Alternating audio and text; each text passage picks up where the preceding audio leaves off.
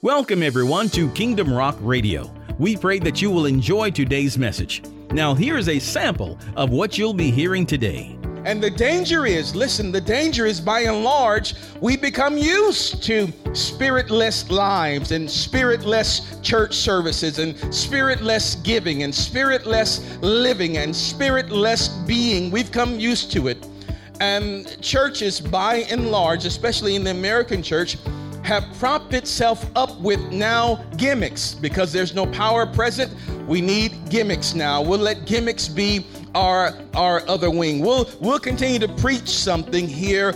So we've got that. We got a Bible, but we don't have power. So let's let's print. Let's do a 3D model of another wing to help us fly. Kingdom Rock Radio is an outreach ministry of Kingdom Rock Family Worship Center, located right here in Bremen, Georgia.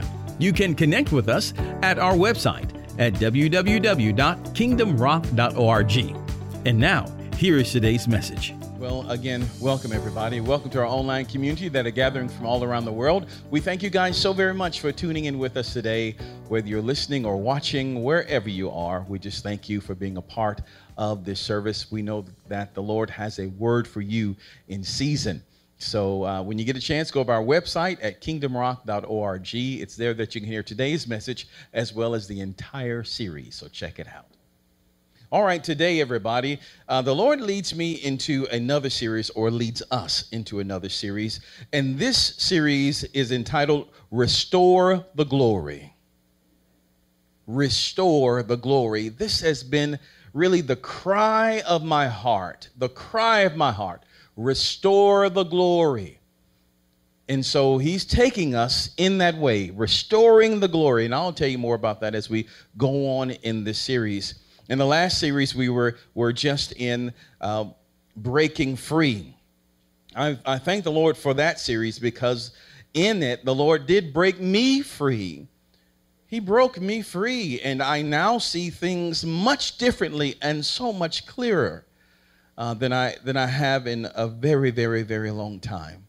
So I invite you also to take this journey with us, but not only to, to hear the word, but to take that word with you and to meditate on those scriptures and to pray the scriptures in your life.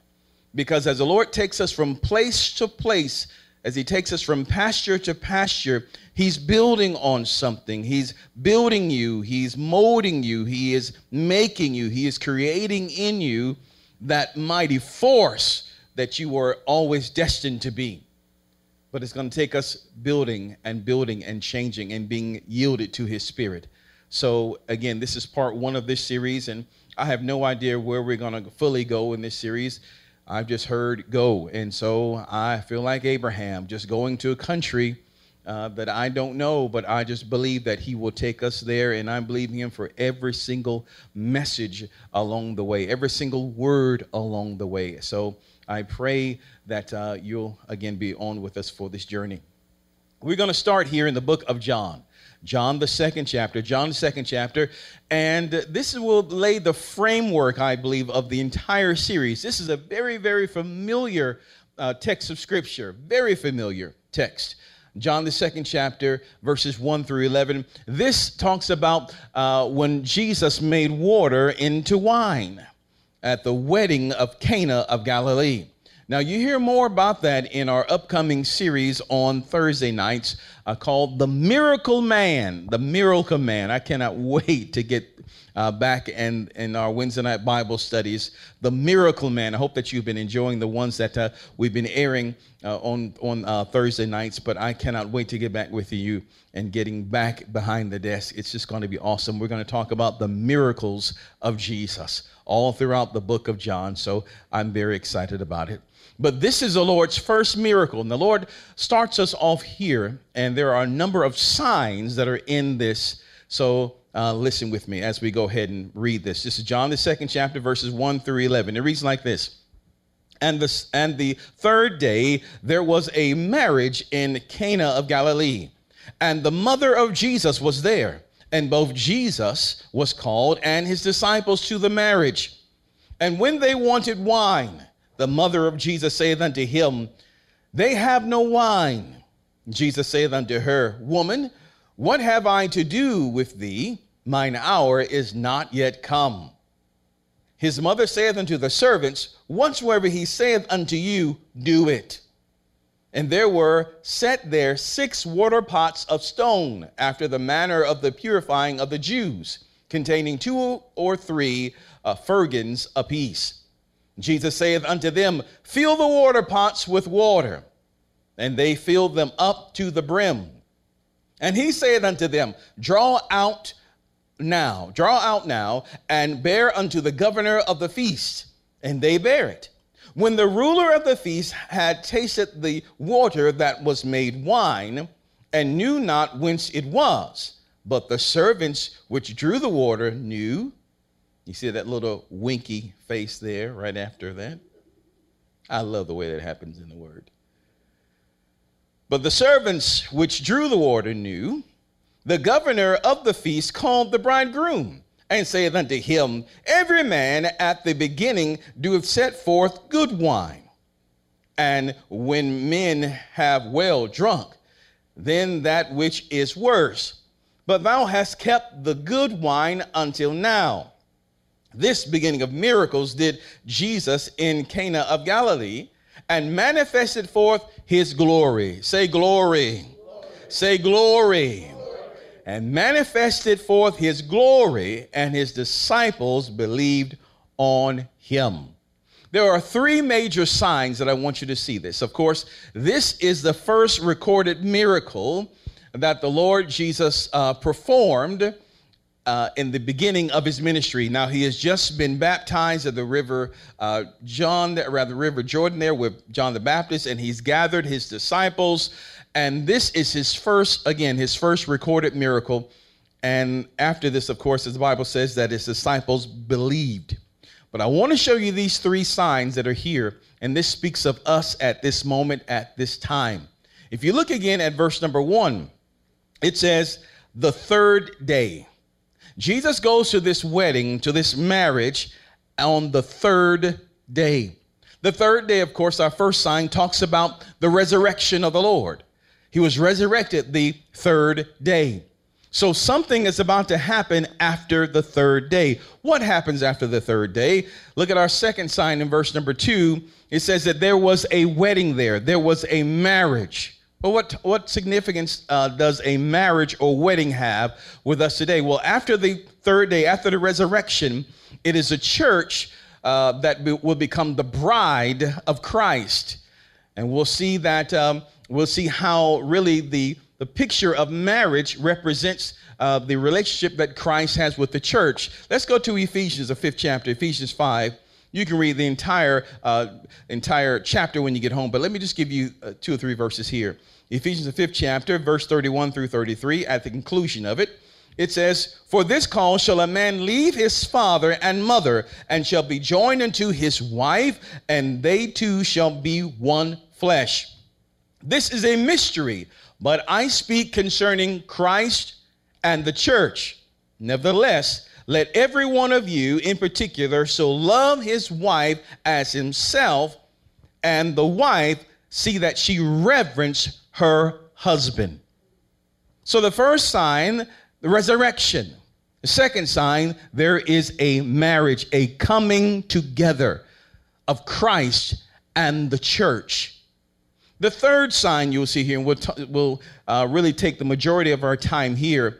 The third sign here talks about, and starting in verse 3, is when they ran out of wine. They ran out of wine. Now, let me warn you in advance, this is this is so much on me that if I tear up, if I cry, don't worry about it. We're okay. Because I can get a little bit emotional in seeing this because the Lord has really placed this upon my heart. And I pray it is my heart that the Father will communicate this to you in a way that you also will be moved by the Spirit of God, moved to action, and moved to another level in Him. So the third sign is the fact that they ran out of wine. Now, the meaning of wine, the running out of wine in the in, the, in biblical times at a wedding uh, feast, talked about uh, a wedding that was in disgrace or a family that was in disgrace. It was the bridegroom's responsibility, the bridal party's responsibility to make sure that everybody had enough wine and enough food to last for the entire week. It wasn't like uh, today's uh, marriage uh, marriage uh, ceremonies or weddings where you you know you go for the uh, ceremony, then you have the after party, then everybody goes home. No, this was an all week thing they celebrated. And so the family had to bear the cost of the preparations and the finances for the whole celebration. People came to the celebration they ate up your food all week long. They ate your food and they drank your drink all week long. And this was not some unfermented wine, this was fermented wine here. The Bible says that when people have well drunk, then they bring out the stuff that's not so good because they they're so tipsy now that they don't know the difference. So this was a week-long celebration. And it's your responsibility uh, the responsibility of the bridegroom to make sure that every guest was taken care of, everybody had enough food, and enough drink to last the entire week. And if you ran out of wine, as in this case, they ran out of wine, this thing, this family would have been thought as dishonor. You've dishonored your guest. You've been thought as irrelevant or a disgrace. Disgrace. So, disgrace is about to come on this family. Dishonor is about to come on this family. This is when Mary steps in and begins to intercede for the bridal party. Understand something. When they ran out of wine, that meant, again, instant dishonor and disgrace. But the meaning here is that, um, or we can say it this way at one point, obviously they had wine there because you can't run out of something that you never had before. So somebody got distracted. The stewards or the servants were supposed to keep their eyes on it and make sure we got enough. And when you're running low, go get something else. But somebody got distracted and they ran out of wine. So before it became a disgrace, Mary comes in. But the thing is that the servants failed to maintain the level of wine. They failed to maintain. Of course, I'm going to show you what wine symbolizes and how it relates to us today and why really this this is on my heart because wine really in this context for us today it symbolizes the Holy Spirit. His power, his influence, his presence, his ability, his wisdom, his effectiveness, his glory. They ran out of his glory. They ran out of the wine. Now let's look at Ephesians 5. Ephesians 5 18 helps us to really bring this uh, in focus. Ephesians 5 18 says this The Lord urges them, Be not drunk with wine, wherein, wherein is excess, but be filled with the Spirit. He doesn't want us to be drunk on the things of this world, but be filled or drunk or controlled or under the influence, live under the influence of the Holy Spirit not live under the influence of uh, the world system of things, but live under the influence, be drunk with the Spirit of God. The Holy Spirit is the wine. Let me show you this also in the book of Acts, the second chapter, at the birth of the church, we call it, there on the day of Pentecost, when the men of God began and the people of God began to just prophesy and begin to speak in unknown tongues and, and and they had a reaction. People began to look at them and, and say something about it. Let's catch on to this in, a, in Acts, the second chapter, verse 15 through 17. Acts 2, verse 15, it says, For these are not drunken, as ye suppose, seeing it is but the third hour of the day. It's only about nine o'clock. They're not drunk. The people saw them, everybody that were looking and seeing what the Spirit of God was doing assumed that they were drunk because of how they appeared at the moment. They were consumed, they were filled, they were under the influence of the Holy Spirit. They were drunk with the Holy Ghost wine. Look at verse, 15, uh, verse 16. It says, For this is that which was spoken by the prophet Joel 17, and it shall come to pass in the last days, saith God, I will pour out my spirit upon all flesh, and your sons and your daughters shall prophesy, and your young men shall see visions, and your old men shall dream dreams. The early church was filled with the Spirit. There's no doubt about that. There were signs and wonders performed by the apostles, uh, by the people. They were filled with the with the Spirit, with the with the new wine. They preached the word of God with boldness and and they had confirming signs and wonders. The signs and wonders confirmed that the Lord was with them. He was with them. As a matter of fact, Jesus told them they had the word before they went out uh, into the day of Pentecost, and before they went out of Jerusalem, he told them, Don't you guys leave. You have a testimony of me. You know what I did. You have the word, but do not go out in ministry until you receive power, until you receive the power of the Holy Spirit. We need the power, we need the glory. Now, this was the attitude of the early apostles of word and power. Word and power. Let me show you this. Let's go to Romans, the 15th chapter, Romans 15, verses 19 through 20. It says, through mighty signs and wonders by the power of the Spirit of God, so that from Jerusalem and round about unto Illyricum I have fully preached the gospel of Christ. Yea, so have I strived to preach the gospel. Not where Christ was named, at least I should build upon another man's foundation. He said here, the apostle said, I have fully preached. How have you fully preached the gospel? I fully preached the gospel with word and with signs and wonders. This is the fully preaching of the gospel when it's not just a lot of talk, but there is power demonstrated as well. It's like a two winged bird or a two winged dove. One wing is word, and the other wing is power. Having these, then we will fully preach, fully proclaim the gospel to this generation. Look at 1 Corinthians 2. 1 Corinthians 2. I'm taking you through a lot of scripture at the moment to, uh, to help you to understand the desperate need that we have in this hour. 1 Corinthians, the second chapter, verses 1 through 5 says this And I, brethren, when I came to you, came not with excellency of speech or of wisdom, declaring unto you the, the testimony of God. For I determined not to know anything among you save Jesus Christ and Him crucified.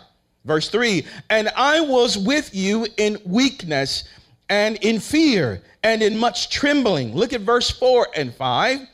And my speech and my preaching was not with enticing words of man's wisdom, but in demonstration of the Spirit and of power that your faith should not stand in the wisdom of men, but in the power of God. Again, there was no such thing in the early church when the church was filled with wine, filled with the Spirit, under the influence of the Spirit. There was no such thing as preaching only, word only, without power. The two always came together word and power, word and power. Look at First, Thess- First Thessalonians chapter 1, 1 Thessalonians chapter 1, verse 5 only. And it says, For our gospel came unto you in, it said, For our gospel came not unto you in word only, but also in power and in the Holy Ghost and in much assurance, as you know, as you know uh, what manner of men we were among you for your sake. Signs and wonders help people to believe. They validate our preaching and they confirm our calling. Signs and wonders are a part of the gospel of Jesus Christ. Jesus also spoke about this when he when uh, in his actually his second miracle, I believe, there in the book of John, as he ministered to a nobleman whose son was dying. And he said these words to him in John, the fourth chapter, verse 48. Listen to what Jesus said. Then said Jesus unto him, Except ye see signs and wonders, ye will not believe. So the early church had power. The ministry of Jesus was one of power, teaching and power, word and demonstration. The early church, of course, the apostles, word and power. They preached and performed miracles, signs, and wonders. But what has happened? What has happened? I tell you what has happened. We have run out of wine. We have run out of wine. The wedding our church services, representing our church services, our daily lives, our witness for Christ has run out of wine. We have run out of the influence of the Holy Spirit, His power, His anointing, His presence, His glory. And the danger is, listen, the danger is by and large, we become used to spiritless lives and spiritless church services and spiritless giving and spiritless living and spiritless being. We've come used to it. And churches, by and large, especially in the American church, have propped itself up with now gimmicks because there's no power present. We need gimmicks now. We'll let gimmicks be our our other wing. We'll we'll continue to preach something here. So we've got that. We got a Bible, but we don't have power. So let's let's print. Let's do a 3D model of another wing to help us fly. So it has created a corrupted looking bird, a cyborg bird. This other wing is made up of gimmicks and programs and mixers and, and dinners and beautiful facilities and entertainment and clever stories, jokes, psychology, and lighting and smoke and dancers, whatever we can do, they say, to fill the seats. Now, I'm not saying that it, all these things are wrong, but what I am saying is that they should never take the place of the power and presence of God. Never take the place of it.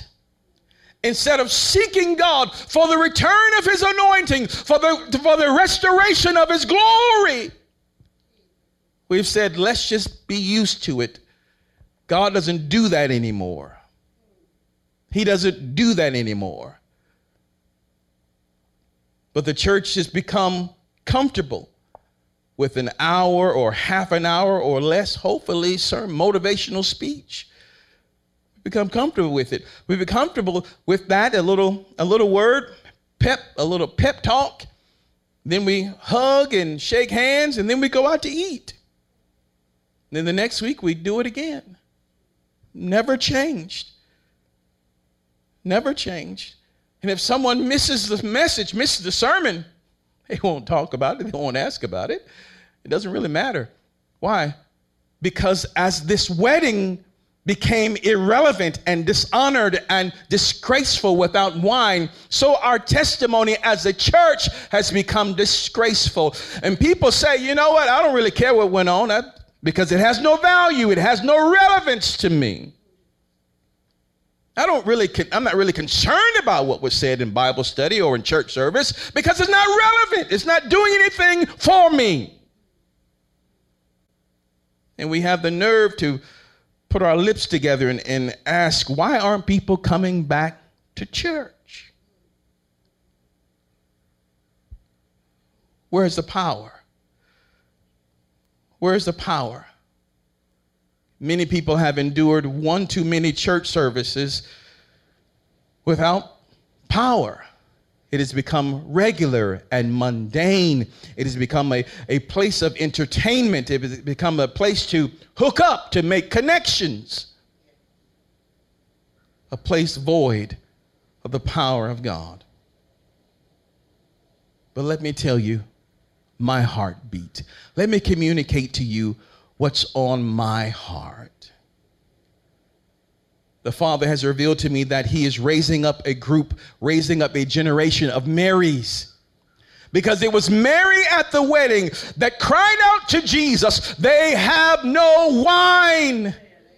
It was Mary, and the word Mary, the name Mary means their rebellion, because she said, she thought within herself, this is not sufficient. This is not suitable. I will not stand for this disgrace. I will not stand for this dishonor. Lord Jesus, they have no wine. They have no anointing. They have no spirit. They have no fire. Send the fire. Restore the glory. There's a generation of people that are not okay with it. There's a generation of people going from church to church trying to find the power of God, trying to find the anointing of God, trying to find the Spirit of God. They're tired of one or two songs, a handshake, a, a quick message, and then leaving back into the hell that they came from. They need the power of God. And Jesus has given us that commission. Even in the prayer, he told us to pray. In the model prayer, he told us to pray, Our Father, which art in heaven, hallowed be thy name. Thy kingdom come, thy will be done in earth as it is in heaven. He wants us to do it. But we must cry out for it. We must cry out for it at the end of your day, at the end of your daily work, your end of your daily activities, if you've not seen the power of God in demonstration, we ought to cry out, God, send the power, restore the glory. At the end of a church service, if we have not seen the power of God, if we've not felt His anointing, His presence, we ought to cry out, Father, restore the glory. This is not a matter of convenience. This is a matter of life and death because the church in this country, the church in this country, and I would even say this church cannot be a disgrace because of the lack of power, the lack of wine, the lack of oil, the lack of the presence of God. When the power is restored, you won't have to ask people to come to church. When the power of God is restored, you won't have to ask them. They'll beat you here. When the power of God is present, when the glory returns. But we must cry out for the glory. We must cry out for the glory and no longer see powerless, no demonstrations as something that is average or usual. Don't you understand that you are a child of God? You are the very temple of the Holy Spirit. You mean to tell me that every once in a while His Spirit, God's Spirit, won't show up sometime in your life with power and signs and wonders? Jesus said, The believer shall lay hands on the sick, and the sick shall recover. We should not be satisfied until we see the Word of God in demonstration in our lives. Aren't you tired of running from the devil? Aren't you tired of being afraid? The Father's given us all things, all things to enjoy. We've let so much distract us. We've allowed the devil, we've allowed Satan to distract us. And what has happened? The wine get little, little, without noticing it. And then it ran out. And we became a disgrace. When people think about Christians, they think about hypocrites. You talk about Jesus, they say, What? Why? Why? Oh, I don't want religion. I don't want all that. I don't, I don't want what you have. I don't want what you have. You know the God of the universe. And we've settled for crumbs, low living, and mundane lifestyles. We've settled for being under the power of the enemy. We've become cold. We've become distant from the things of God. It's time to cry out again to join that generation that says, Father, restore the glory. Restore the glory. There is a case in scripture in 1 Samuel, the fourth chapter, we'll get that. When the Ark of the Covenant, the Philistines had come into the camp of Israel, come into the house of God, come into the place of God, and defeated Israel. Israel sinned. And they took the Ark of the Covenant, which represented the presence of God, the glory of God. Eli was the high priest at this time, and he's about to die, and his son, son's about to die. His grandchild is about to be born. Let's get into that just for a second. First Samuel, as we begin to close, First Samuel, the fourth chapter, First Samuel 4, look at verse 19 through 22.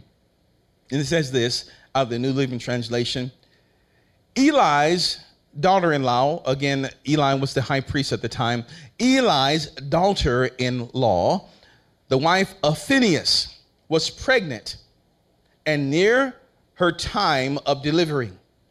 When she heard that the ark of God had been captured and that her father in law and husband were dead, she went into labor and gave birth. She died in childbirth. But before she passed away, the midwives tried to encourage her. Don't be afraid, they said. You have a baby boy. But she did not answer or pay attention to them. Verse 21 She named the child Ichabod, which means where is the glory? For she said, Israel's glory is gone. She named him this because the ark of God had been captured and because her father in law and husband were dead. Then she said, The glory has departed from Israel, for the ark of God has been captured. Why haven't we asked that question? Where's the glory? Where's the glory when there are so many people that are sick around us? So many people that are, are, are being tormented around us? So many people are not saved around us? We need the power of God. We need his power. We need his power. And the Lord said that he would give us his power. He said, again, these signs and wonders shall follow them that believe. Where is the power? Where is the glory? We're going to have to cry out to God until we receive until we receive and see the restoration of glory not just in our churches but you must see the restoration of glory in your own life, in your own home, in your own relationships. Anywhere where the devil is ruling, anywhere where his tyranny prevails, we must see the glory of God. There must come a time when you simply walk in a place and the atmosphere changes. You're walking by someone, you lay hands on them just in conversation, and they receive the power and presence of God. There must come a time that what is in you comes upon you to change the world around you. There must come a time again. Oh God, I pray there must come a time again when your glory shines about us, in us, and through us to affect the change in the world around us. When your glory is so strong upon us that we have no desire to sin, no desire to live a low life, but we only seek your face and only your presence. There must come that time until then, we can never be satisfied.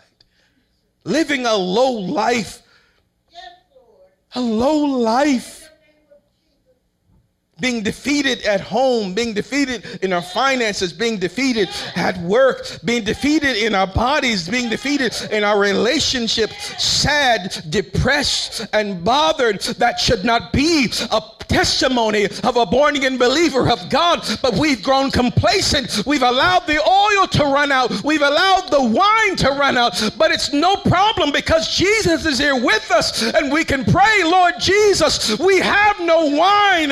Restore the glory, restore the glory. But somebody has got to make the cry.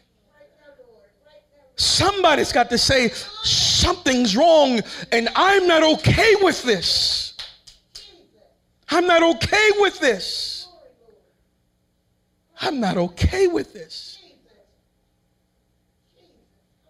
I should not be shackled down by habits and addictions. I'm a child of God. I shouldn't be afraid of the devil. He needs to be afraid of me.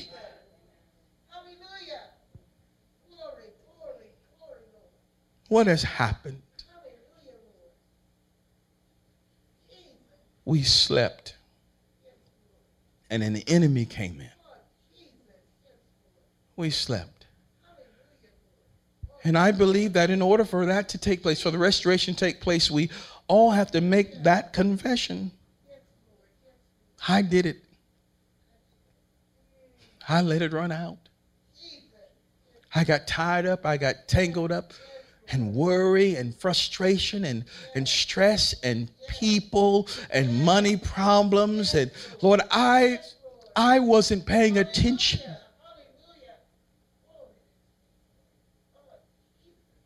I let it slip. I didn't steward your anointing as I was supposed to. I let your glory slip. We repent, Father.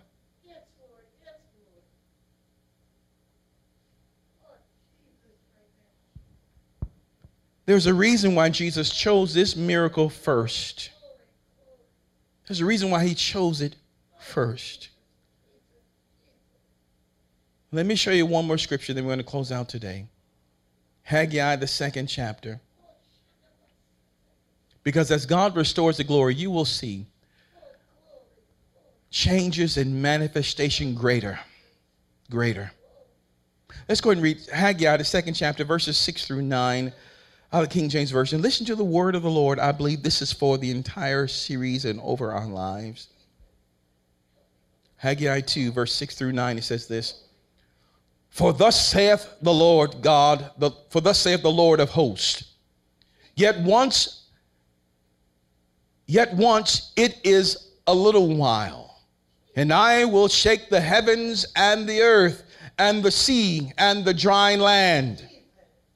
And I will shake all nations, and the desire of all nations shall come. And I will fill this house with glory, saith the Lord of hosts.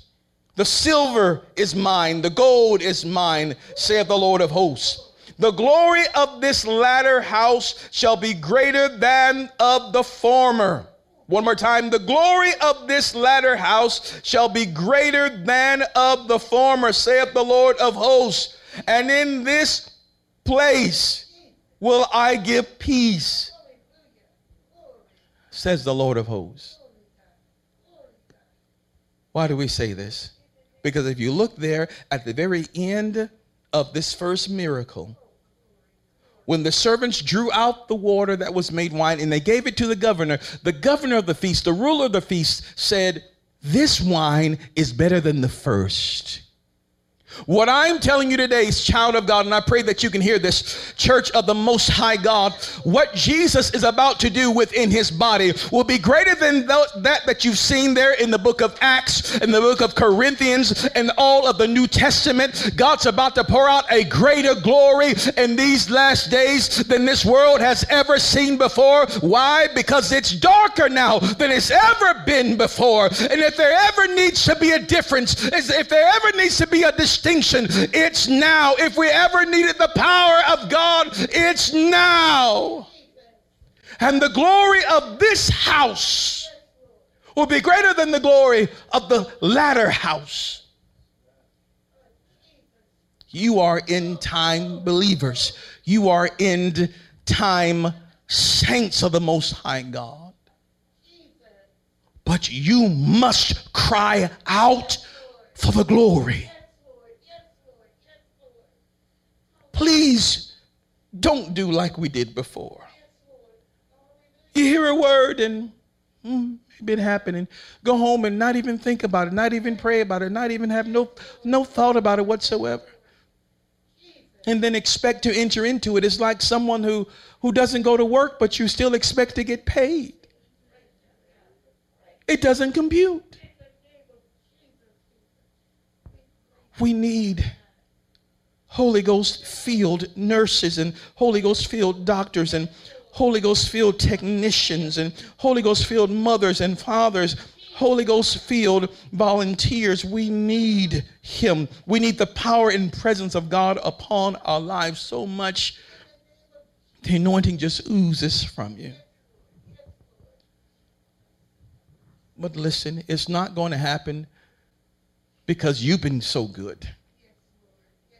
Don't fall into the trap of the adversary.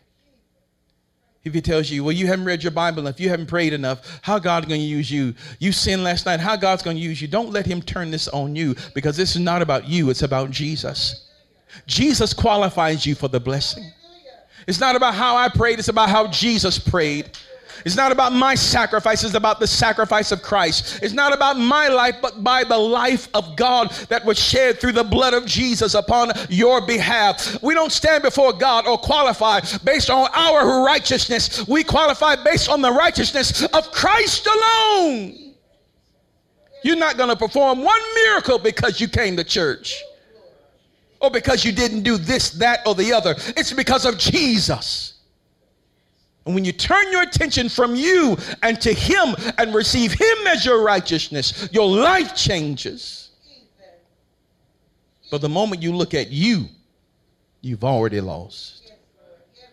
It's not about you or how you live, it's about Jesus and the life that He lived. It's about receiving what God has done for you through His Son. If you believe in Jesus, if you commune with Him, He'll restore all things into your life. All things into your life. But you must identify with Him, believe in Him, let Him lead you, and we will see the glory of God return. So I pray that you will join me this week, that you would join me in this series and for the rest of our lives until we receive the restoration of glory. I pray that you would join me throughout the week, praying, praying, but when you get up in the morning, when you go to bed at night, throughout the day, God, restore the glory. God, restore the glory. God, restore the glory. Restore the ministry of signs and wonders. Restore the ministry of signs and wonders. God, restore the glory. We have no wine. So, Father, I thank you today for the words that's been given, for the words that you have spoken. Father, I pray that your spirit, that we have received this word uh, by your spirit into the good, fertile ground of our hearts. I pray, Lord God, that it will produce a hundredfold return. And Lord, I pray that you will lead your people all throughout the week, all throughout the week, that you would lead them into prayers, that you lead them into study, that you would continue to convict them, that they don't have to be sick they don't have to be worried. They don't have to be fearful. We don't have to be depressed. We don't have to be lost. We don't have to be. When you've created all things anew in Christ, lead them, Father. I plead the blood of Jesus over your people. Bless them, I pray. In Jesus' name. Well, we pray that you were blessed and encouraged by today's message. Don't forget, you can connect with us at our website at kingdomrock.org. It's there that you can hear today's message as well as the entire series, so check it out today. Until next time, remember that Jesus loves you, and so do we. Choose Him as your Lord today, only He can make a way. We'll see you on the next time.